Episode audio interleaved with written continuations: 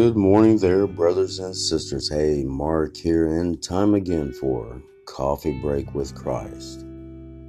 The best owner's manual ever.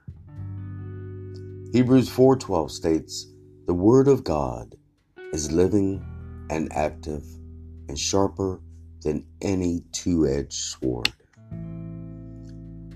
You know, every new vehicle has one. It's found in the glove compartment of your new car. It's an owner's manual. If you thumb through it, you'll see everything you need to know about how to care for your vehicle, how to read all the signs on the dashboard, what warning signals mean, and what's available to you on the touch screens. it's all right there in the owner's manual. But here's what's amazing about these owner's manual Hardly anyone ever reads them. In fact, I bet some of you reading or listening to this haven't looked at the owner's manual even once.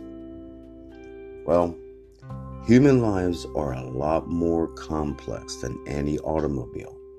And God, our designer, has given us an owner's manual. It's called the Bible, the Word of God.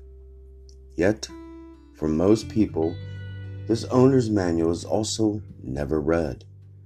Inside this manual is our make and design and all we need to know to live our life to the fullest.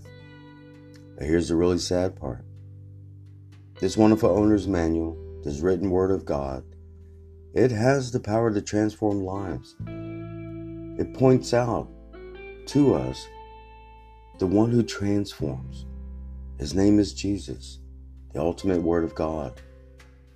And we are directly dependent on this Word to have the perfect picture of Jesus. However, even though we do depend on our owner's manual, the Bible, we worship our Maker, God, and Jesus Christ. Amen. All right, brothers and sisters, here's hoping that all will have a most awesome, blessed, and groovy day.